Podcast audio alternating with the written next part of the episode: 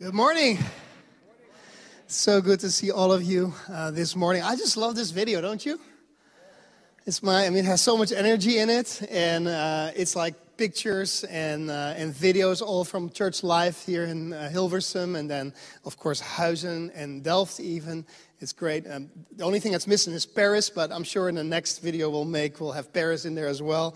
But I'm I'm so excited about today, uh, this one life series about living um, our life well and representing the Lord well in, in the world that we live in. And that's really what this series is about. It's about, you know, just being a disciple, a true follower of Jesus. And today we're going to be speaking about a very important topic, and that is about love and relationships. And, um, you know, you're wondering why would you have a, a, a, message on love and relationships and a series on discipleship? Isn't discipleship all about our spiritual life? Yes, it is but our spiritual life and our physical life, they're intertwined, they belong together. And that's why, you know, we do want to touch on this very important uh, subject um, as, as well. So, um, when you think about love and relationships and sex, are you even allowed to say that in church? You're thinking about the book of Solomon, like the Song of Solomon, right? Everybody read that? Yeah? Okay? Song of solomon you would think about that um, and it speaks a lot about you know it has some like some spicy details in the book of in the song of solomon. And um, interestingly you know when you think about hollywood and when you think about movies today there's a lot of spicy details as well. And uh, for some of you who watched um, 50 shades of gray which you probably shouldn't have watched you better unwatch that one um, but it has a lot of spicy details as well. But the problem with you know what Hollywood does is actually they they create the wrong context for something that is so powerful and that is so much a God-given gift to us, which is sexuality. That's that's something that's supposed to be in a monogamous marriage from one man and one woman. That's really how God designed it to be. And, and but the thing is, Hollywood kind of makes it something common, something that kind of like just happens everywhere, basically. And, and so the Bible, uh, the Word of God, has a great, uh, very powerful answer to what society actually has made of something that is so beautiful, that is a God given gift to, uh, to us.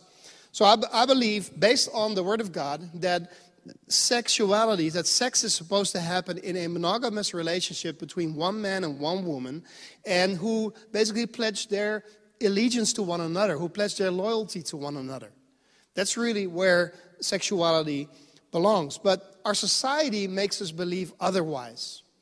I mean, just anywhere where you go, it's like agendas that kind of try to destroy the, the power of, of, of a marriage between one man and one woman, the power of, of being a family. Um, culture around us tries to destroy that. In fact, even in, in primary schools, you see that there is, there is an agenda that sometimes pops up where, um, where kids are made to believe otherwise. That other types of relationships are also, um, you know, okay with, with God or okay uh, to have. However, when you go to the Bible, it, it paints a different picture. Um, and there's different approaches you could have here, you know, with, with the Word of God. And there's a couple of really um, script, scriptures that are pretty clear about um, relationships and, and, sexuality that doesn't happen between one man and one woman uh, that are in a committed relationship together. And the problem is that what happens is that, that, that when we talk about those topics, when we talk about these sensitive topics, that, um, you know, even within the church, people have different opinions, different thoughts.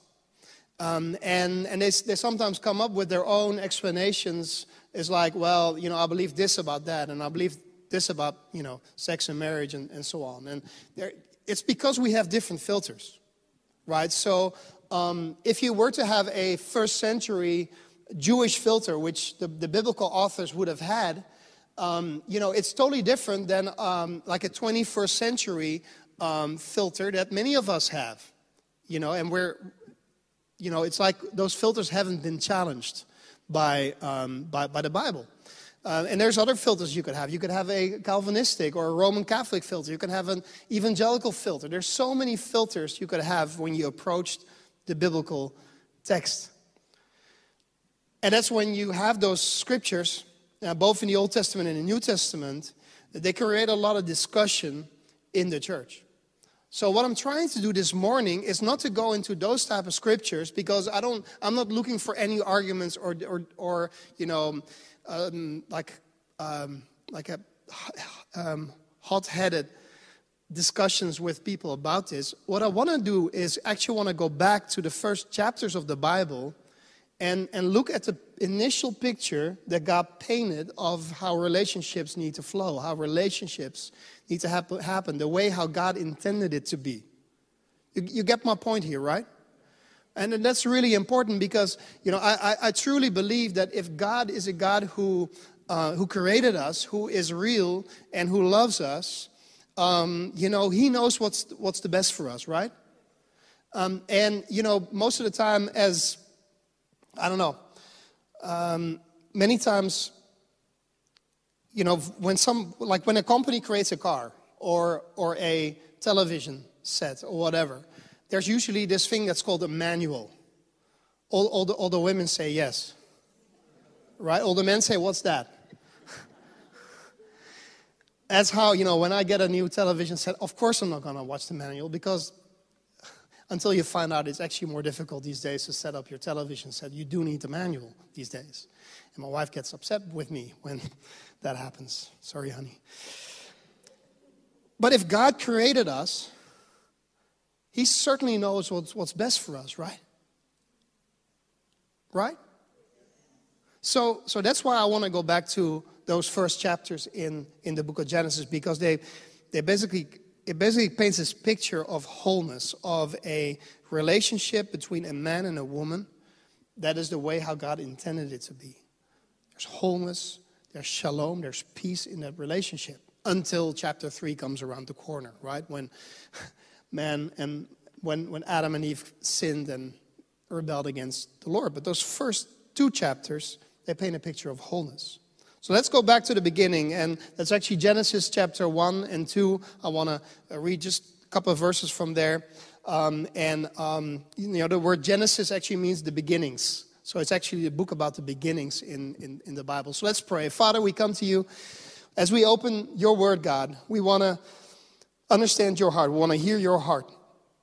Because, God, you're not in here to, to, to um, God, what you want to do is you want to actually present a picture of wholeness to us. There's, there's no condemnation.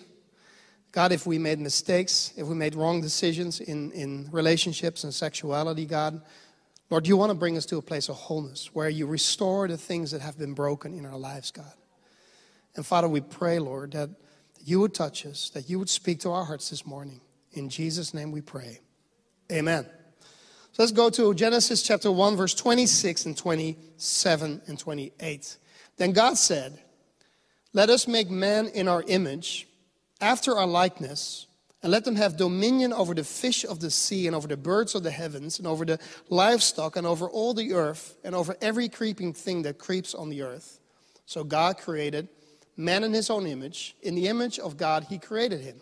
Male and female, he created them. And God blessed them, and God said to them, Be fruitful, multiply, and fill the earth, subdue it, and have dominion over the fish of the sea, and over the birds and of the heavens, and over every living thing that moves on the earth. Thus far, we read for now. Well, I'm thinking about this passage, and I'm like, I'm zooming in automatically on the, you know, having dominion over the, the animals and stuff like that. And I'm thinking about our dog. But I'm, it's actually not the point of today's message, right? We need to learn to have dominion over this dog, you know? It's, it's, it's, it's a battle. Some of you who are dog owners, you know what I'm talking about, right? It's always a battle. But that's not what we're to be zooming in on. We're to be zooming in on the relationship part here between man and woman. God's original design here, as God painted it here in this picture, in, in, this, in this part of the Bible. So we're created in God's image. We're created to be his image. So we reflect the Lord. If, if, if you're an image, if you look in the mirror, you see an image of yourself, right? And God here, he creates mankind in his image. So we're basically mirroring who, G, who Jesus is, who God is, and then here on earth in the earthly realm. So through us, and this is true for both uh, believer and non believer, we're supposed to image him to represent him well in the earth. And that's why it's so important to bring people that are far from God into a relationship with God so that they represent him well. That's what God wants. That's what he wants to do in our midst. We're, we're created image, image. We bear his image in this world. And what's so interesting in this passage here is that he created mankind male and female.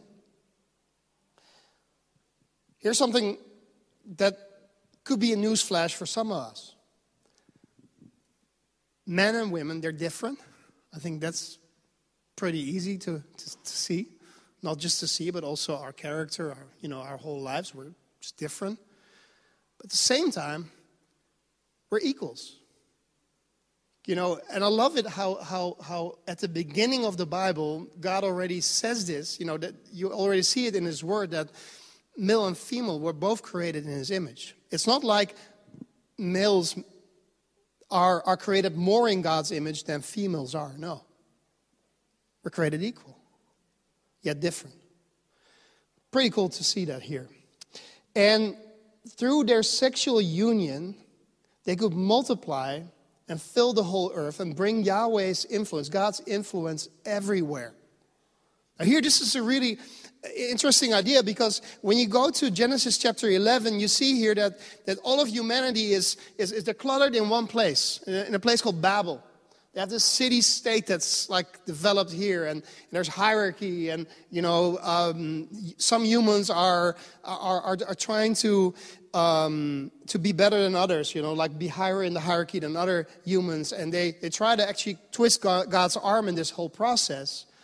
And then um, they get sent out over the whole world by the Lord because He's like, no, no, no, you shouldn't be in one place. The initial calling that I gave to you is to actually, uh, you know, spread out over the whole earth, bring my influence everywhere. Because what, what happened at the beginning is that God, you know, creates humankind, He creates male and female, He puts them in this Garden of Eden. So, so they're, they're, they're placed in this perfect place. And they're called to actually expand the borders of Eden so that at one point it will fill the whole earth. But it needs to, you know, they need to multiply in order to make this happen because the earth is just a little bigger than maybe Adam and Eve would have thought it would be. But they need to spread out. And and here you see in, in Genesis 11 that they're, they're spread out by the Lord by, by confusing their language because they weren't doing what they were supposed to do from the beginning of time. God wants humanity to spread out, to bring his influence everywhere, to make sure that we represent him well everywhere where we go as humans. And of course, we mess it up big time. But back here in Genesis chapter, chapter 1, where you see the story of Adam and Eve who, uh, you know, who called to multiply. In this story, there is no space for other types of relationships. So, like one man or multi- and multiple women, you know, that, that's what happened in biblical times. You know, Solomon was a great example of that, or bad example of that. Should, should call it like that. There's no space for a male male relationship. There's no space for a female female relationship for whatever else they may invent. There's no space for that. It's just there, there's no there's no schema for that. Because there cannot be a a relationship like that cannot be fruitful and it cannot multiply. Because God created sex for, for humanity to enjoy. There's nothing wrong with enjoying it, this gift. However, there is always a, um, you know, there's always a second goal that God has with that, and that is that humanity is fruitful and multiplies itself. Those things are tied together here. So there's no room for other types of relationships here in Genesis chapter 1 because they don't reflect God's original intent for humanity. Fruitfulness and multiplication are biologically impossible in other types of relationships. And, and also, you would never be able to experience the wholeness that God has, has, has, has ordained for a relationship. Because, you know, God created male and female, He blessed them. That's the type of relationship that God blesses, that God brings together and, and wants to bless, so that these people can be a blessing to the whole, whole earth. It's interesting to see how Genesis chapter 2 closes. This is right before the fall. Everything was still good at this point. It says this Therefore, a man shall leave his father and his mother and hold fast to his wife, and they shall become one flesh. And the man and his wife are both naked and were not ashamed. So it's, it's one man and one woman who become one flesh. Adam and Eve were naked and unashamed. It, it speaks of innocence, right? It speaks of, you know, they don't even they don't even notice they're, they're naked. You know, of course, it wasn't nine degrees like it was this morning here in the Netherlands. It was a bit better climate there, I suppose. Probably a little more like Singapore or something, you know, right? Better climate there. They didn't notice they were naked until they, they, they took of the fruit of the, of the tree of the knowledge of good and evil, and then they, they finally saw that they were naked, and that's what kind of messed everything up from that moment onwards. But there was a, an innocence, there was a wholeness in this relationship between Adam and Eve, right up till this point. A wholeness that God didn't only intend them to have, but every single human being to have at any point in time in history. That's God's desire for you and me. God doesn't want to judge you for making mistakes in your sexual life or in your relationships. But what God does want is He wants you to experience the wholeness that He has in mind for you. He has good thoughts for you. He wants you to experience the wholeness that He has in mind for us. Interesting. So I wanted to paint this picture of, you know, where, where kind of like marriage and sexuality and relationships kind of start because it's important to have this foundation. And, and now I want to make a, make a jump to the, the Song of Solomon, right? And I told you already that you can't compare this to Fifty Shades of Grey. So I want to I want to go to the Song of Solomon because it, it so powerfully paints a picture of what marriage between one man and one woman should look like. The problem with Song of Solomon is that it has those spicy little details there. And, uh, and Christians throughout the ages have felt uncomfortable with that. It's like, well, how can a book be in the Bible be about sex, you know? You can't really have that in the Bible, right? So what they do is they spiritualize it. They, they allegorize it. They make these allegories of, of, of, of, of Christ and the church. The, the Song of Solomon is about Christ and the church. That's okay until you get to those spicy sexual details. You don't even want to go there in your mind, right? So there's nothing actually in the book of uh, in the Song of Solomon that su- that suggests that this book is about Christ and the church. It is a, a very plain love story right here.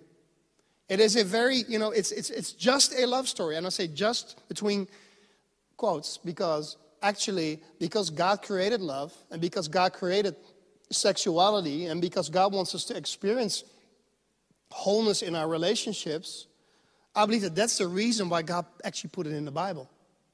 Why it's there. Because God cares about our sexuality, God cares about our lives, He cares about our relationships. Do you believe that with me? Right? So that's why it's in the Bible. And it's a beautiful gift, sexuality, within that belongs within the context of a monogamous marriage relationship between one man and one woman, in which fidelity between the partners is central, with God in the middle of that. So here's just want to give you a quick overview. How many of you read Song of Solomon? Okay, quite a few of you. There's different interpreters, um, Bible scholars that look, look at this book and um, have different ideas about how many of the how many main characters are there. There's some that say, hey, it's just about Solomon, King Solomon, you know, who has these hundreds of wives stored up in a harem, harem, how do you say that in English, in, in Jerusalem. And he's hunting down this one girl that he likes because she's pretty And, and, and there are just two main people here, main, main, main actors in the story. I believe otherwise. I believe there's three main, main players in the story. You have Solomon, King Solomon. You have this girl, but there's also a shepherd boy, a very poor shepherd boy that this girl is in love with. There's three main um, players in the story. Actually, I have this from Walter Kaiser. He's one of the main uh, scholars, uh, Old Testament scholars out there, um, you know, with a brain that's about five times as big as mine. Um, and but he writes about. He has this great, very short book, very inspiring book about uh, the book of Song of Solomon. Is I can really recommend you read it. It's easy to read. So he says, no, no, no. There's there's these three characters right here in the story, and so what, what happens is that there's this one girl, this one boy, they're in love with one another. They want to have this relationship, they want to get married, you know, and, and they're just super excited about each other. The problem is that there's this king called Solomon who comes to town, sees this girl, and he basically sort of kidnaps her and brings her into his harem in, in Jerusalem. Takes, takes her away from her life in Shulam, where she's from, takes her away from this relationship with this boy and just brings her into Jerusalem, away from her foundation. And you're, you're, you know, it's interesting how, how, would one, how would hundreds of women be okay with being part of a harem? I don't know. If you you know, maybe with the numbers, you get lucky once, once a year. That's, that's about how far I'm going to go here, right?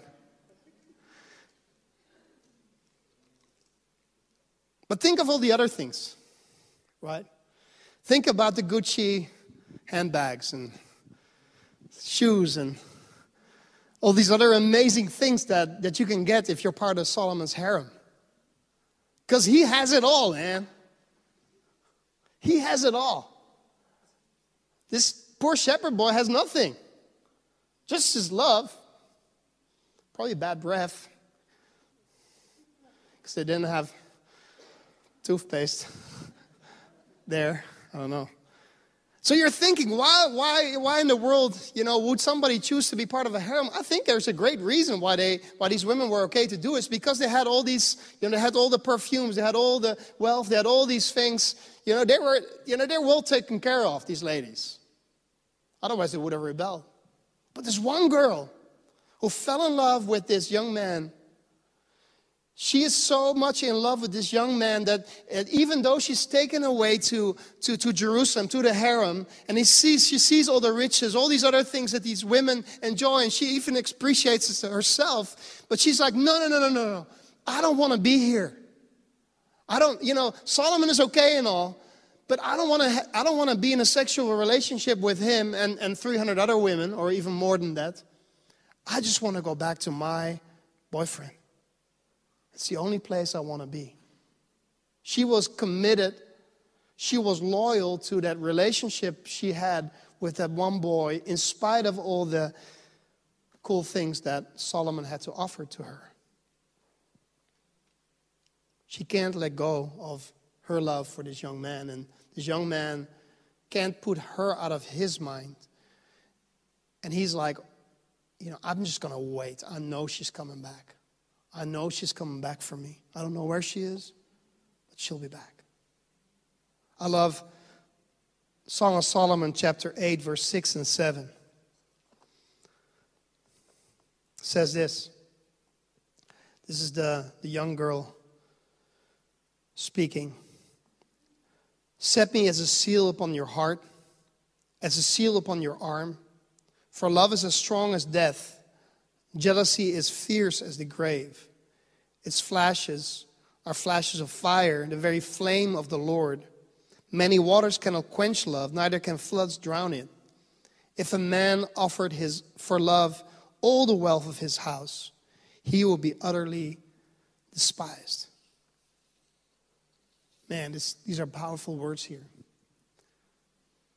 And I, I believe that there's five characteristics of love in a marriage the way God intended it to be right here. So I want to I want to just briefly dive into those. First one is this. You know, the text said, Set me as, as a seal upon your heart. Set me as a seal upon your heart. It's kind of like a, almost like a tattoo on your heart. This love is intimate. A seal was a way to identify yourself. It's kind of like a QR code, but then different. It was equivalent to the very person that it represented. She bore the seal of her husband, of the shepherd boy. So it was on her heart. It was close, as closest to, to her being who she really was as anything could be. It was a seal on her heart. This love is intimate, intimate. The second thing is, it says this this love is strong as death. In other words, this love is intense. There's so much passion in that love that even death cannot separate those lovers. So intense and intimate, those two words. Now, the third thing many waters cannot quench love.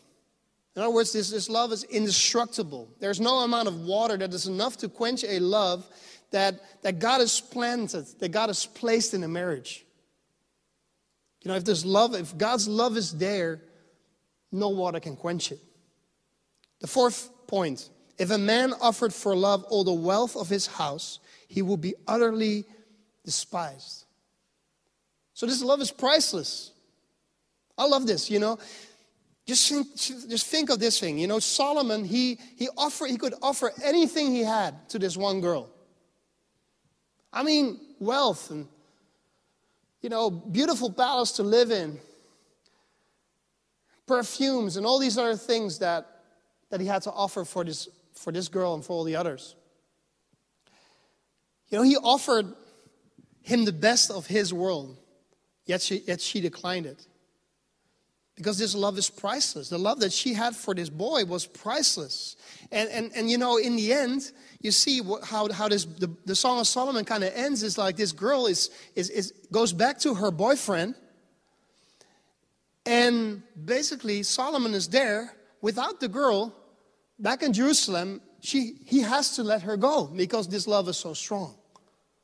Imagine this the king of Israel just how do you say this in English? Hij delft het onder spit. Sorry? Short end of the straw. That's right. He, he gets the short end of the straw with his boy. With his boy. Thank you very much. There's no way he can win in this case. And that is so powerful because who wrote this book? Solomon. So basically, Solomon is painting the picture of, of, of a love that he couldn't buy. He's painting a picture of how strong love is between his one shepherd boy and his girl. And he's like, he's, he's testifying of that. I lost the battle, but hey, these two are happy. They belong together. They, they're committed to one another. They're, they're loyal to one another. And I couldn't get in between. Look how powerful this is. That's basically what he's writing in this book. Man, look at how cool this is. So this love is priceless. And then the fifth point, love's flashes are flashes of fire, the very flame of the Lord. In other words, you cannot escape from this love. Now here's the cool thing about this one verse, this one part of this verse. There's only one place in the Song of Solomon where you actually see Lord in small capitals in the whole book. Now, we all know that when you see Lord in small capitals in the English Bible or the Dutch Bible, that in Hebrew it actually says Yahweh, Y H W H, the personal name of the Lord, the personal name of God. So, so that's how intimate this is. You know, you see here that, you know, it's not a man made fire, it's not a man made love that, that is placed in this marriage. No, it's, it's God's love Himself. God's at the center of it all. Yahweh is at the center of it all. Jesus is at the center of it all. It's, it's the fire of God Himself in this relationship. And there's no way you can quench it. There's no way you can put it out. There's no way you can destroy this. It is powerful because God is there. That's how strong this is. And if a couple protects this fire in their relationship, there's nothing that will ever extinguish it. But it's important that, that they keep the Lord at the center, that they, they live from loyalty to Yahweh in this relationship. I love, I'm going to close, and I love what Song of Solomon says, in actually, actually in chapter 2. My beloved is mine and I am his. This, this girl, she describes one of the most beautiful and lasting relationships you could have in this life. And marriage is a gift from heaven, it's a gift from God which can lighten the burdens in our lives. It is characterized by love that's passionate, personal, priceless, persistent. It is a special gift from God that lovers may fully experience when, when Yahweh is at the center of their relationship, when, when God is their king and savior in this relationship. As the Jewish proverb says, in marriage you share the burden so that they are half as heavy, and you share the joys so that they are twice as good. That's how it is.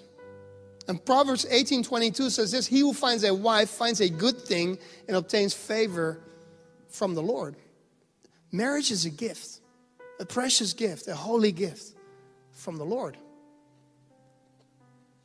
As I was preparing for this message, I knew, you know, if there's one thing that characterizes our church, it's not only that we have a couple of amazing families and marriages in this church, we also have a lot of single people. And I know, I know single people tend to think because, you know, you often see this perfect picture of this Christian marriage and, you know, rose tinted glasses and uh, everything. And yes, marriage is a gift from God. But I also believe that singleness can be a gift from God. Yes. The only time it's, it won't be a gift from God is when you constantly keep longing for a marriage keep longing for a relationship, you keep chasing after it, and becomes more important. It also be, almost becomes your idol, and it replaces God from being the king of your life. That's when your singleness actually becomes a curse rather than a blessing. It becomes a curse rather than a gift. I believe God can also give singleness as a gift. Just one great example is the Apostle Paul. Want to just quote this one passage, 1 Corinthians 7, verse 7. The Apostle Paul, who was single, said this But I wish everyone were single. Wow. Did he really say that? Yes, he did. Just as I am. Yet each person has a special gift from God of one kind or another. In other words, he's saying, like, my singleness is a gift from God. It's actually God gives me strength to live this way. And I believe he wants to. So I say to those who aren't married or and to widows, it is better to stay unmarried just as I am. But if they cannot control themselves, they should go ahead and marry. So the married people are the weak people, right? it is better to marry than to burn with lust. Okay, so it's the it's the best of two evils, right? That's what anyway. You get the point here. Marriage is a gift from God, singleness is a gift from God. They're both a gift from God. And it's not like you only become complete when you find your, you know, match made in heaven or whatever. That one person that God has ordained for you, you know, that one out of seven billion people in this planet that is perfectly made for you. You're only complete when you find that person. Well, how am I going to find that person? With COVID restriction and everything.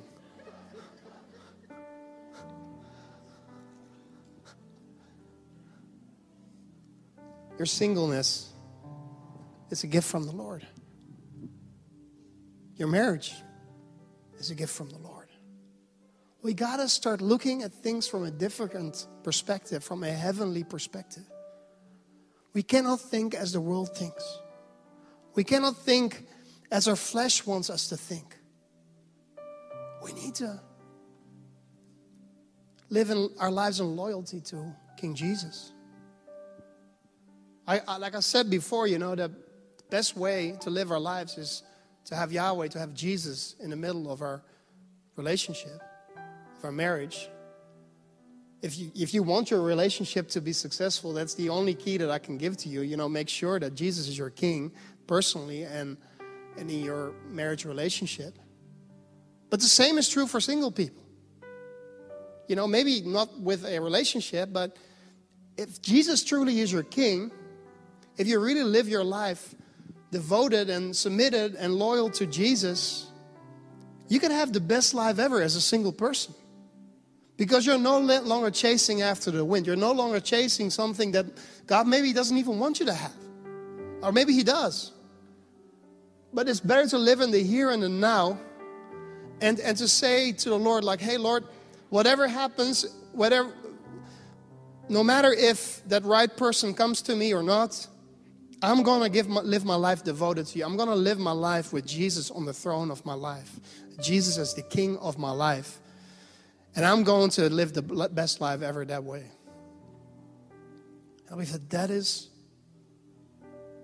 the one thing God wants to do in our midst today. I don't know where you stand. Maybe you've messed up in relationships. Maybe maybe you've went through a terrible divorce and it was the way you think about it was your fault. You made a mistake and whatever and marriage dissolved, relationship dissolved. Maybe you've committed sexual sins. Maybe there's other things that you know you've done that you're not necessarily proud of. And you're like you're carrying this stuff around. It's like a, a backpack with 20 or 30 kilos, 60 pounds, stones, heavy stones. You're like, how am I going to break free from this? And I believe that the Lord wants wholeness for you. The Lord wants, he, wants, the Lord wants healing for you. He wants to set you free. But it all starts, you know, if you have this bag of stuff with you, you gotta untie it, unwrap it. And if you can't get to where the locks are, or whatever, how you call that, ask somebody to help you get the straps off, right? Straps. I think that's the right word. And leave that bag, leave those burdens, leave those sins, everything that's holding you back, leave it at the cross.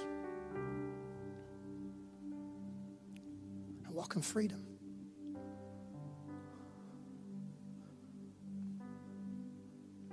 I believe the Lord wants to do a deep work of restoration. in our lives. I believe the Lord wants to do a new thing, healing in our lives. Just turn it over to Him. Don't carry it around. Don't let your past condemn you anymore. Leave it at the cross. Be free.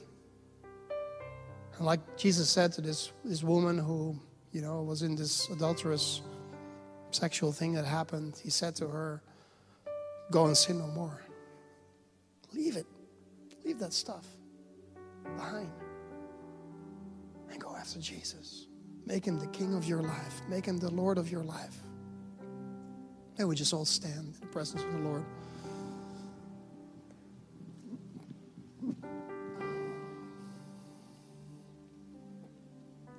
Can be up on the platform.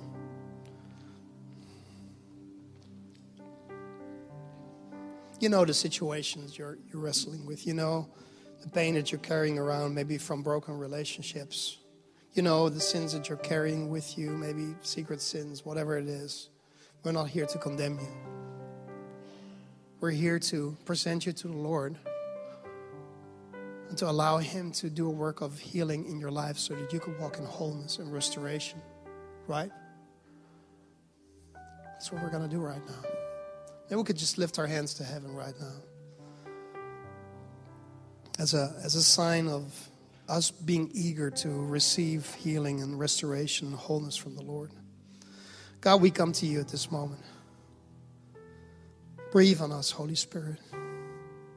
God's some of us, we may be carrying around backpacks filled with heavy rocks. It's hurting our backs, even. Not just spiritually, but even physically. It's just big pressure on some of us, Lord. And but God, you've called us to walk in freedom. You've called us to live in wholeness. And God, that's what you want for your people, Lord. God, you, you're not here to judge us or to condemn us, Lord. You're, you're here to, to restore us, to give us life, life abundantly, Jesus. And God, I pray for every single person in this room. I pray for every marriage. I pray for every everyone who's here right now, Lord, and who's watching online, God, that you do a deep work of restoration in each and every one of them. Lord, bring your healing, bring your restoration, God. Every chain that's right here that is there because of those broken relationships, because of sins or whatever it is, God, break those chains in Jesus' name. Set us free, Lord, from those those burdens, God, in the name of Jesus. Father, I pray for wholeness over every single relationship in this room right now. That there will be wholeness in our marriages, God. And for those who are single, Lord, that they will be whole personally, God. And Lord, if you want them to be married, God, send the right person to them, Lord. In the name of Jesus. Father, we just we just want to lift up our words, uh, our, our praises to you, God. And Lord, we want to proclaim you as King and Lord over our lives, over our families, over our relationships, in the name of Jesus Christ. Jesus Christ, Christos, the King, the Anointed One. Lord, you are the King of our lives, and we declare you to be our King. In Jesus' name we pray. And everybody